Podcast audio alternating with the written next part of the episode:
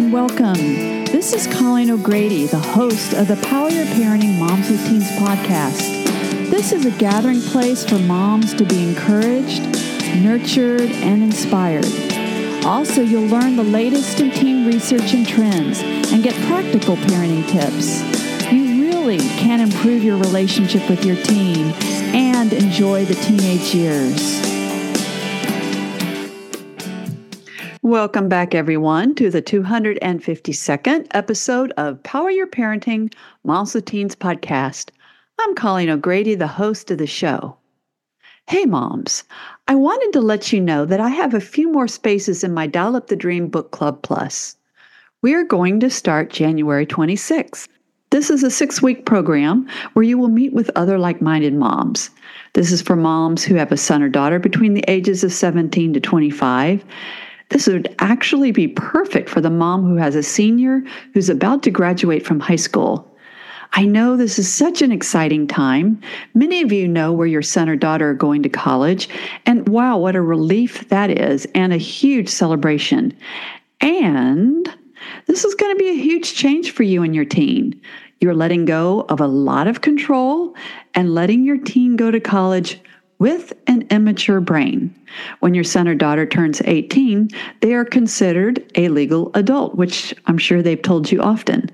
But the psychologists who understand the brain science calls these 18 to 25 year olds emerging young adults because they aren't quite adults. So here's one quick question. Did you do anything foolish when you were in college? I know I did. Yes, that brain isn't fully developed yet. And these emerging young adults tend to make impulsive decisions and not think things through. And yet you are letting go of managing them and monitoring them. And now it's all on your teen to manage their own life. And at some level, this feels like a relief. But then it just can drive you crazy because you're wondering are they doing what they're supposed to? I, sh- I mean, I, I hope they are. But are they? Plus, you won't be able to see them every day to make sure they are okay, and communication can be challenging when they leave home. Often, when you call them, they ghost you. And then it's easy when they don't get back with you to obsess how are they doing? And again, are they doing what they're supposed to? Are they okay?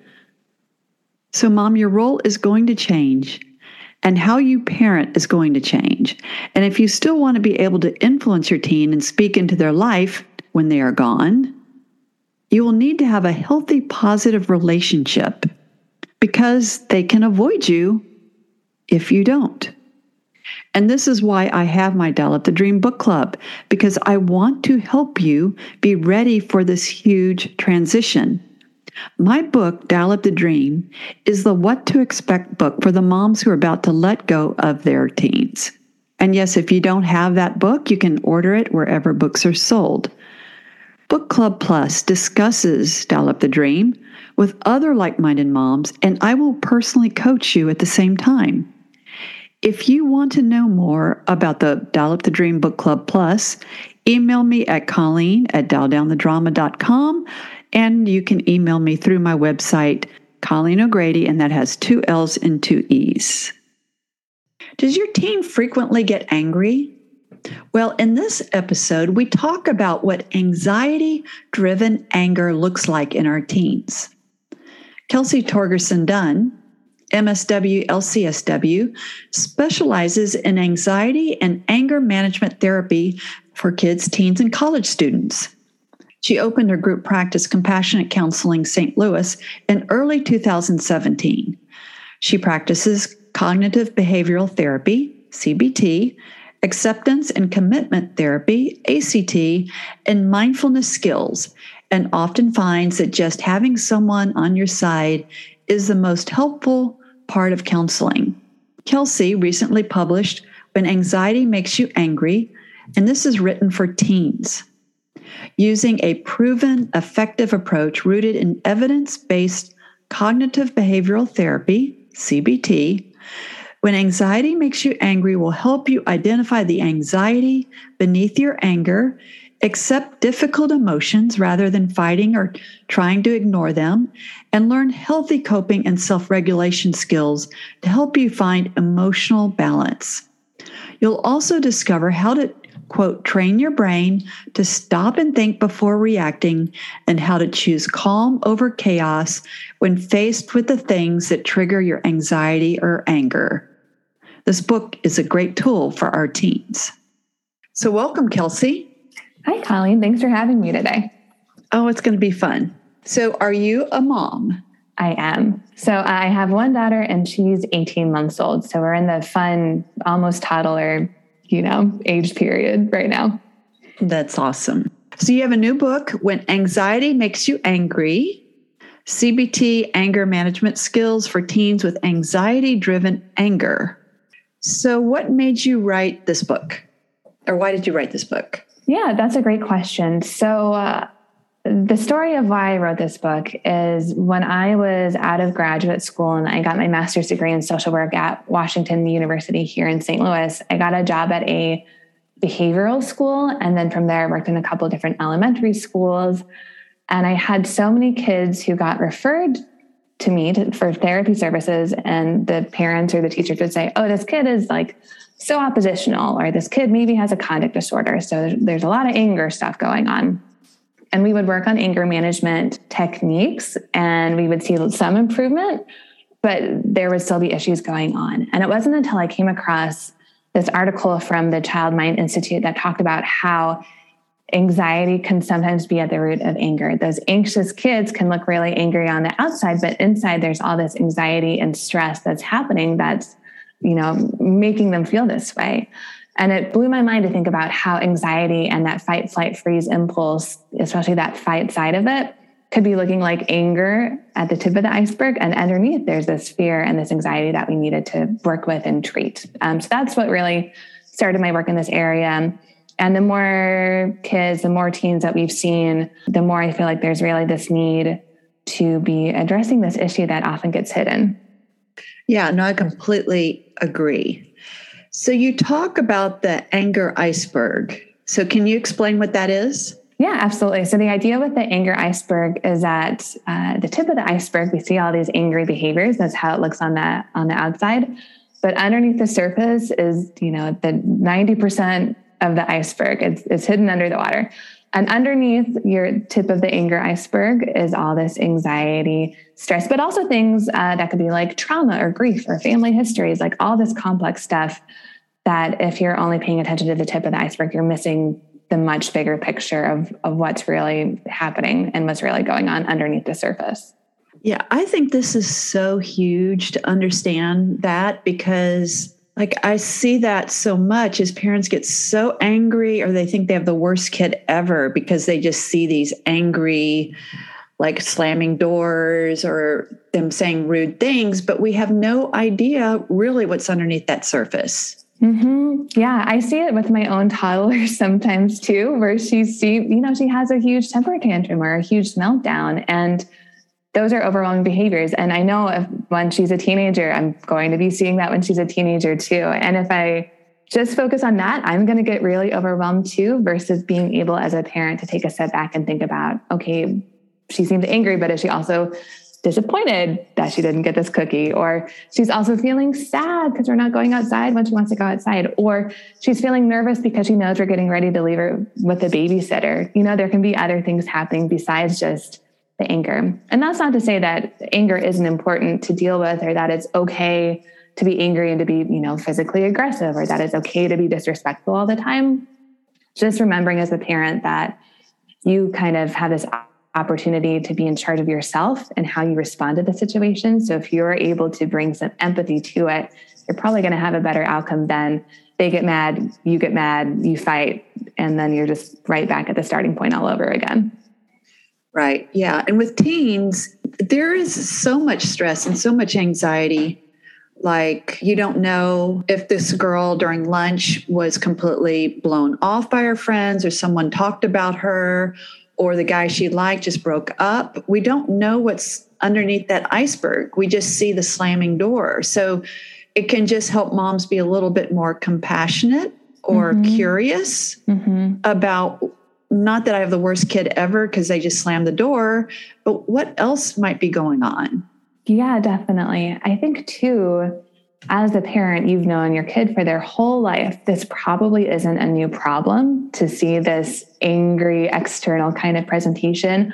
But when they were younger, was it just angry all the time? Or were there other clues that you noticed too that maybe it was a little bit more anxiety related or fear based? Like, have they always been a little bit nervous around new people? Have they maybe had some trouble on the first day of school feeling comfortable leaving you? Or do they seem like they're really worried about what other people think about them or how they're doing in school or how they're going to do on the test? Anxiety can look a lot of different ways. So if we just focus on maybe what looks angry or irritable on the outside, we're not taking that time to think about what else could really be going on. Is it something where it's social anxiety, test anxiety, performance anxiety, fears about how I'm going to do in college in the future. You know, it can be a lot of complex stuff that gets all tangled up together. Yeah, so that's really good to think about the early signs of that, that it just doesn't pop up in teenagehood. So, can you explain what anxiety driven anger is?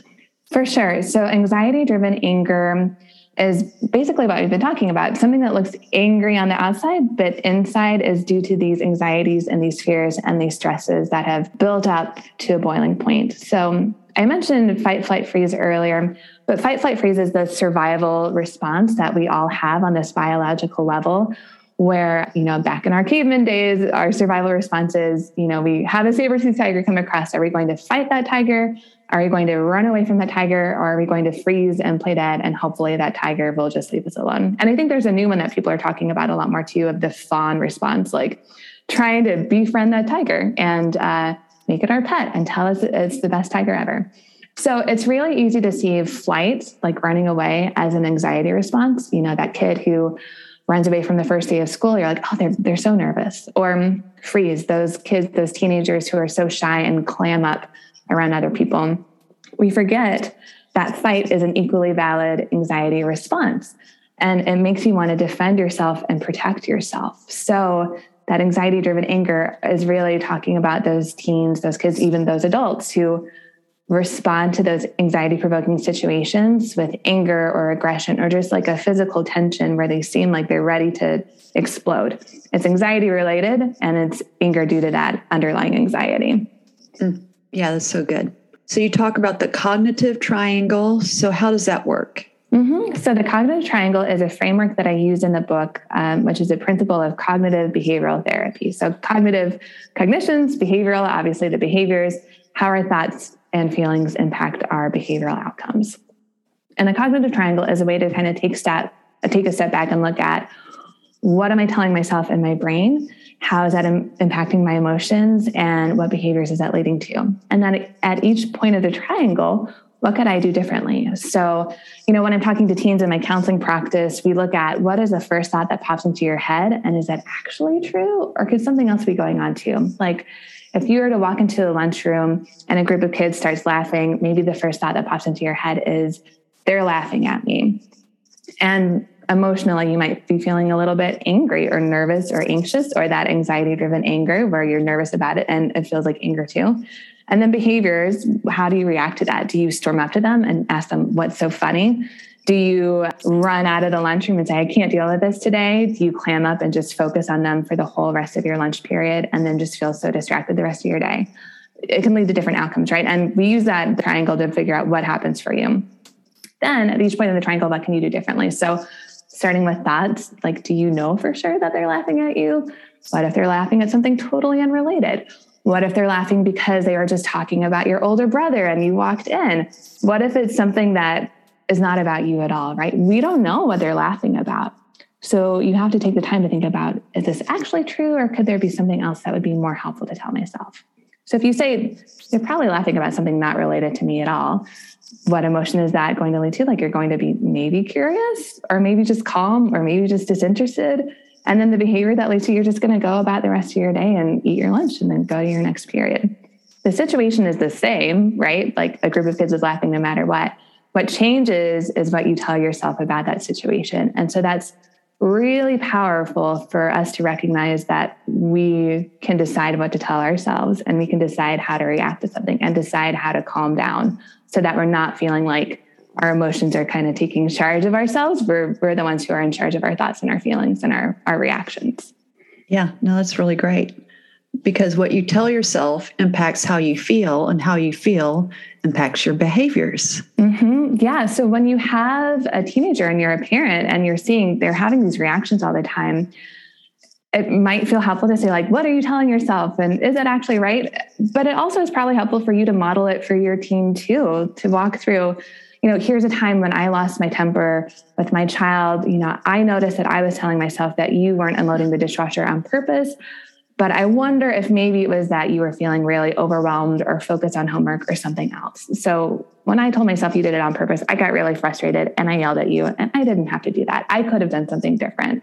You know, being able to take ownership as a parent for the times that you kind of lose control or maybe get a little bit anxious and stressed and it, it comes across as anger, I think is a really powerful tool for empathy, but also to keep the lines of communication open between you and your child so that they feel comfortable telling you about what emotions are coming up for them and what thoughts are coming up for them. And they want to explore that with you too moving forward.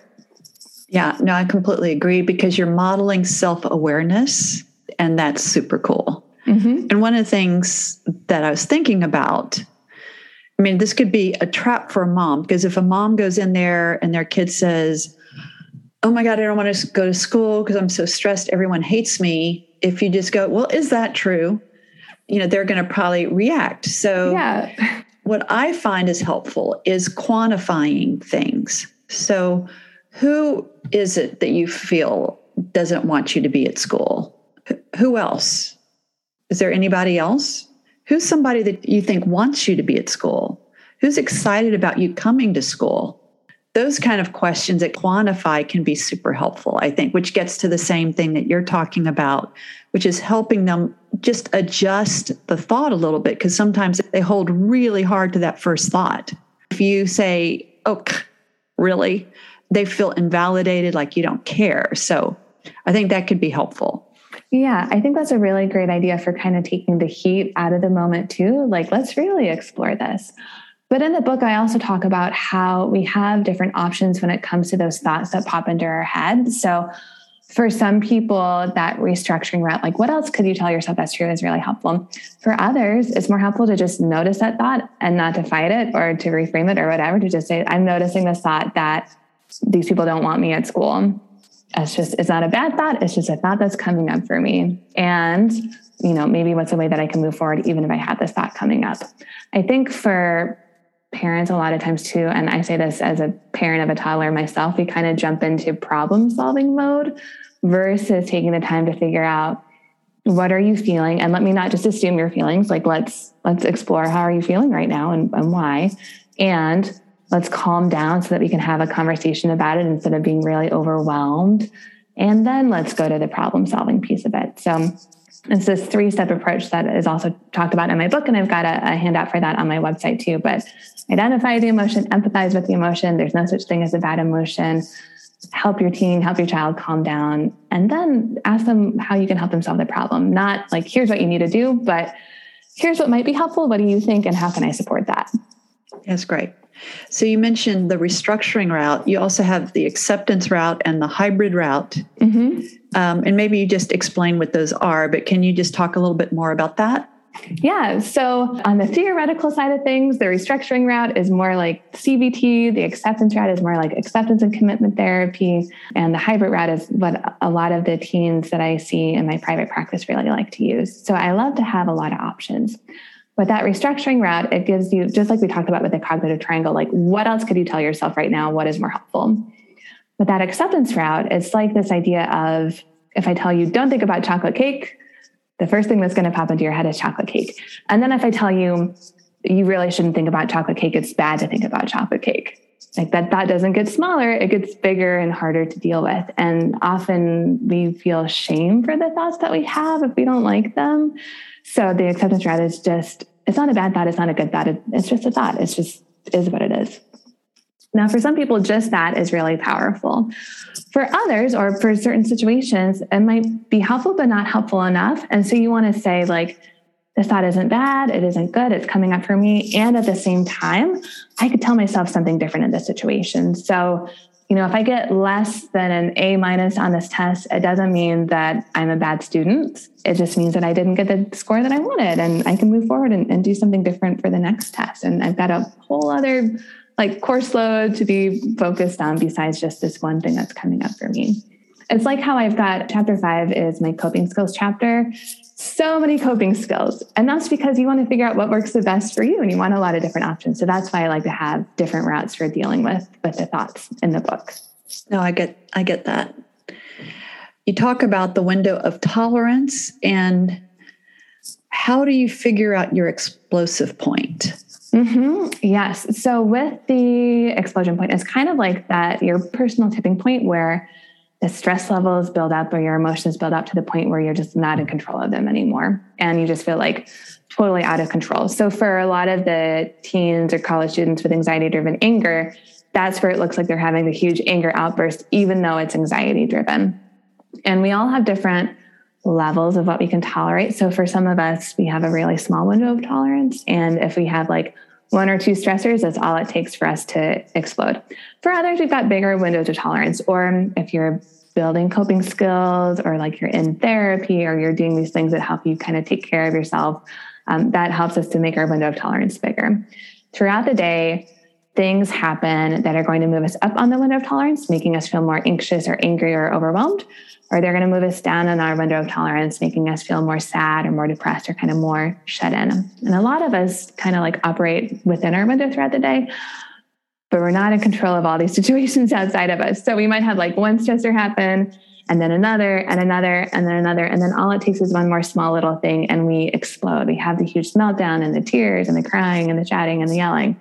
And we can't actually do anything about it until we get back within our window. So that's why it's so important to maybe track out the last time that you exploded, like what happened for you, like what were all the things leading up to it, and when could you have incorporated some kind of coping skill that wouldn't have changed the fact that the stressor happened, but maybe would have made it a little bit easier to deal with the next stressor and the next stressor and the next stressor and ideally like kept you within that window instead of reach tipping point your explosion point. So again it's, it's just a way to kind of track out and model things and use that information to start thinking about how do I build the skills that I need to deal with these things when they come up for me because we can't change what happens to us. We can just change how we respond to it.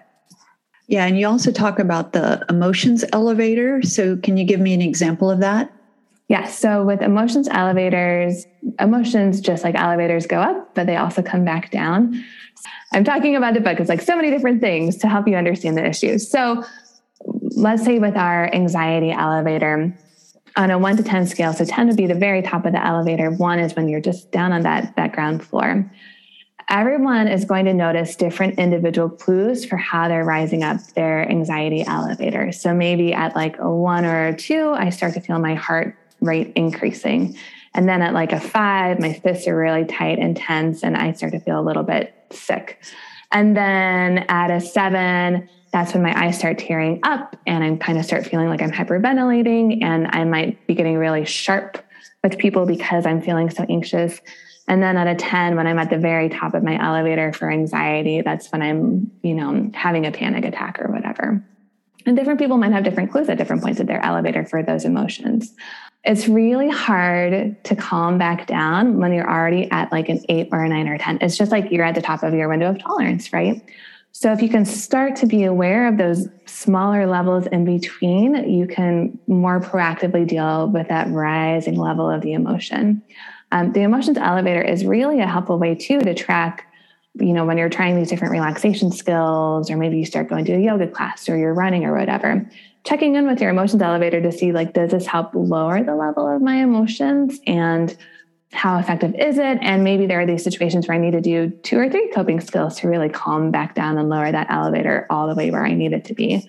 Versus sometimes people will be at like an eight or a nine and they do a coping skill and it, it only lowers them to a seven. And then they say, well, that didn't help. And, you know, what's the point of me doing more things to calm down because it didn't do what I wanted it to do? Yeah, I think important thing to say here is that this book, When Anxiety Makes You Angry, is meant for teens, right? Mm-hmm. Yes, teens and college students. Yeah. So, you know, I mean, it's great for you too, mom. So it's something that you could read with your kid. It's really easy for a teen to read it and understand it. So I wanted just to say that. Thank you. In terms of the coping skills, we talk about breathing activities, muscle activities, meditation, and mindfulness activities. And you said each one of those has a different purpose. So, can you give me some examples of that? Mm-hmm. So, those are kind of the three clusters that I think of when I think of relaxation. And just like we've all got our own emotions elevators and our own you know windows of tolerance we're all going to respond to relaxation skills differently so the more tools you have to try out uh, the easier time you're going to have figuring out what works the best for you so i think breathing skills are so foundational. And even just if you were to take a moment right now to just take a slow breath into your nose and out through your mouth and just noticing like what a difference that one small deep breath makes. However, sometimes people with anxiety that looks more like a panic disorder, if they're in the middle of a panic attack, deep breathing is going to be really hard. It might even feel like it makes their panic feel worse because they're hyperventilating or feeling like they're not breathing. So, breathing activities aren't necessarily the best for every person and, and every single situation. Some people really like muscle activities where you're like really focused on grounding or like tensing your muscles really tight and then letting them relax. And other people love meditation and mindfulness where it's more focused on you know giving yourself a guided meditation something to focus on to, to let your brain focus on this area but even if you try a breathing activity and you're like well that didn't work i don't want to use it i would still encourage you to try a lot of them and to try different muscle activities and to try different meditation and mindfulness activities so that you can figure out maybe these are the ones i want to use in these situations or these are the ones that are really helpful at the start of my day or at the end of my day when i'm in bed you know, we can use coping skills when we're in the moment and it's stressful, but we can also use them just throughout our day to just lower any underlying stress that's already there. Yeah, yeah. And I would add, yeah, some sometimes the breathing is what you need and and I'll do some of the breathing with my clients and that's very helpful. But and under the muscle activities, I would add cardio.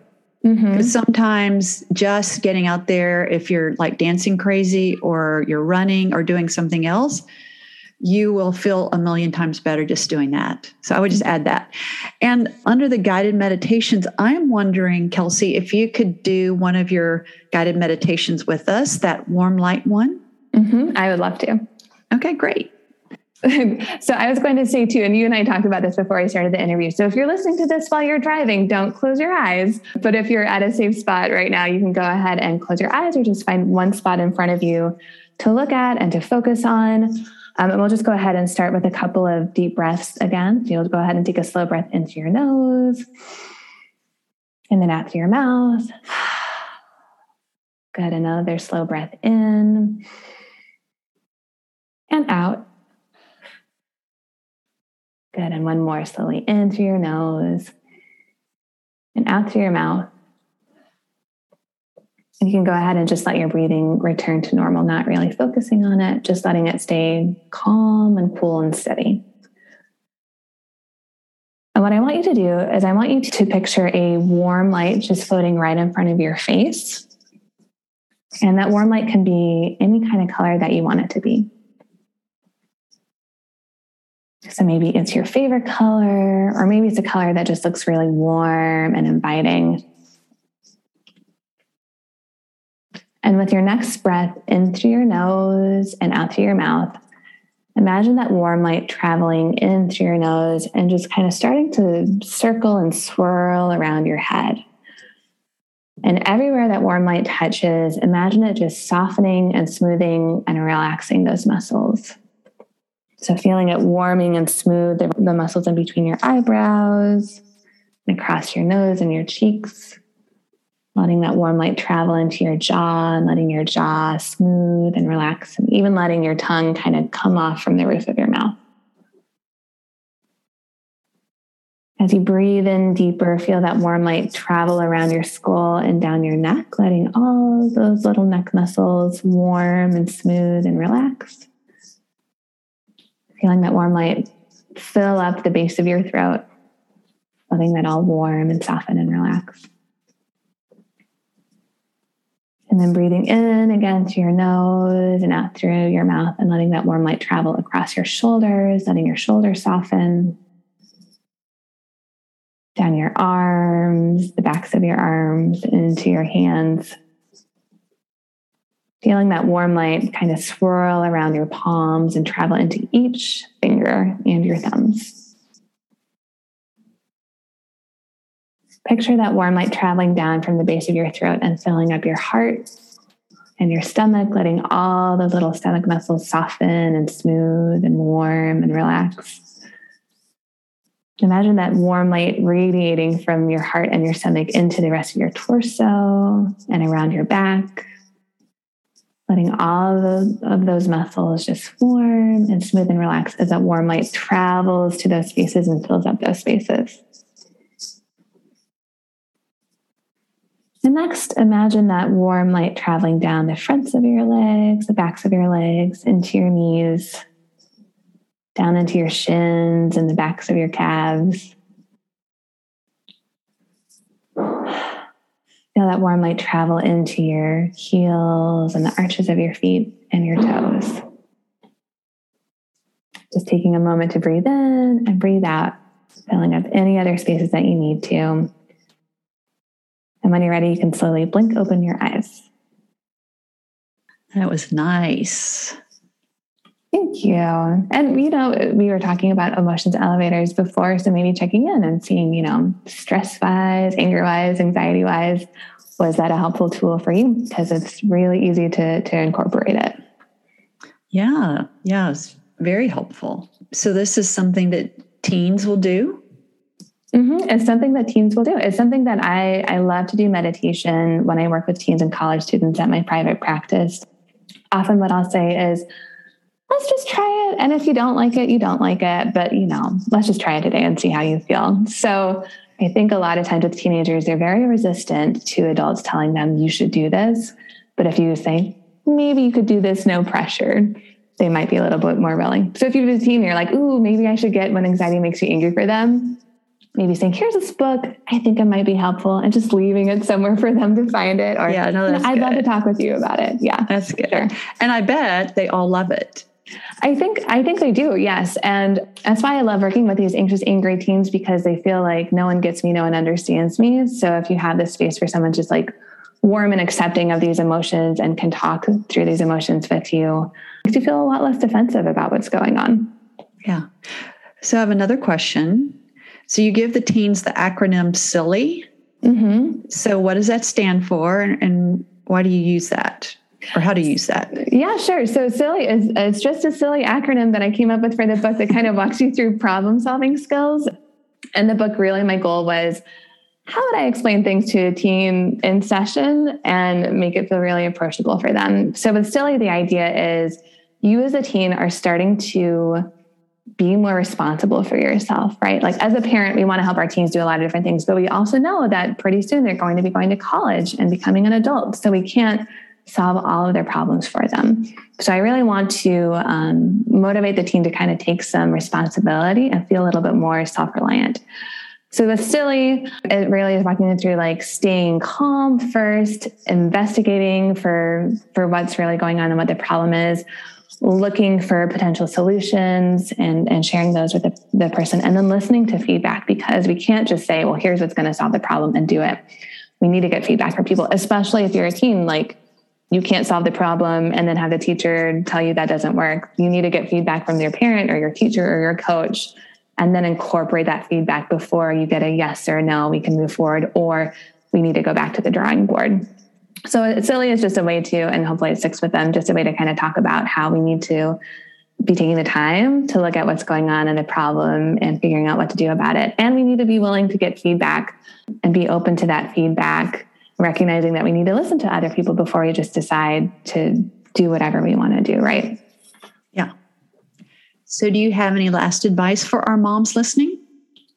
I think my last advice for the moms that are listening is to not feel hopeless. If you have a teenager who seems really angry on the outside, even if you have this little thought at the back of your head, like maybe it's not just anger, maybe it's something else, it makes a lot of sense to be worried that this is always going to be a problem for them or that things are never going to get better. I totally get that and empathize with that. And at the same time, there is hope. Like you're listening to this right now, you're starting to think about things, or maybe you did the the guided meditation and you felt more calm as a parent there's opportunities to change and to move forward. And if you're feeling like what you're doing isn't helping or isn't helping enough, you know, my book is totally an option. But also look at getting some help through therapy. Even if your team says that they're resistant to therapy, like trying to find a counselor or a social worker that they can at least try and see for a couple of sessions just to see if it's going to work. No pressure.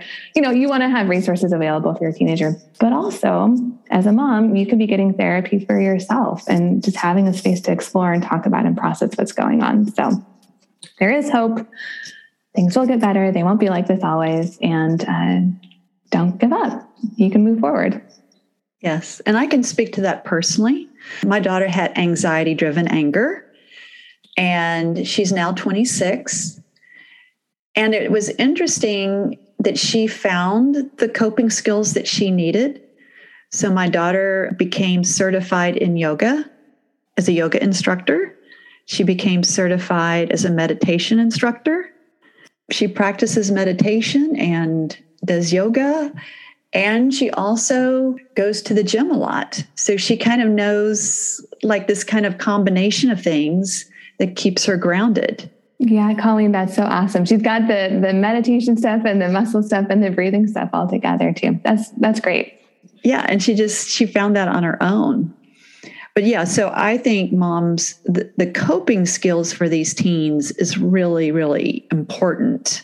They can really manage this anxiety and they don't understand why they get angry. Mm-hmm. They have no idea. Mm-hmm. They don't know that there's anxiety underneath it. So, but these coping skills really is helpful. And I think a book like this helps put into words what some of these teens are feeling. So, all right, thank you for writing the book. thank you so much. Where could moms find this book and how could they contact you? Yeah, so When Anxiety Makes You Angry is available on Amazon and Bookshop and IndieBound. And I also have links to all those different places on my website, which is kelseytorgersondunn.com. Um, and moms can contact me on that website too. Okay, that's awesome. Thank you so much. Thanks for having me, Colleen. This concludes this week's episode of Power Your Parenting Moms with Teens podcast. If this podcast has been helpful, I would absolutely love it if you could go to Apple Podcasts and give Power Your Parenting Moms with Teens podcast a five star review. This makes it easier for other moms like you to find the support and encouragement they need. Also, my best selling and award winning book, Dial Down the Drama Reducing Conflict, Reconnecting with Your Teenage Daughter, a guide for mothers everywhere. You can find that and order it online at Amazon and Barnes & Noble. And you can always find other great resources and contact me at ColleenO'Grady.com, two L's and two E's. This podcast is a part of the C Suite Radio Network. For more top business podcasts, visit c-suiteradio.com.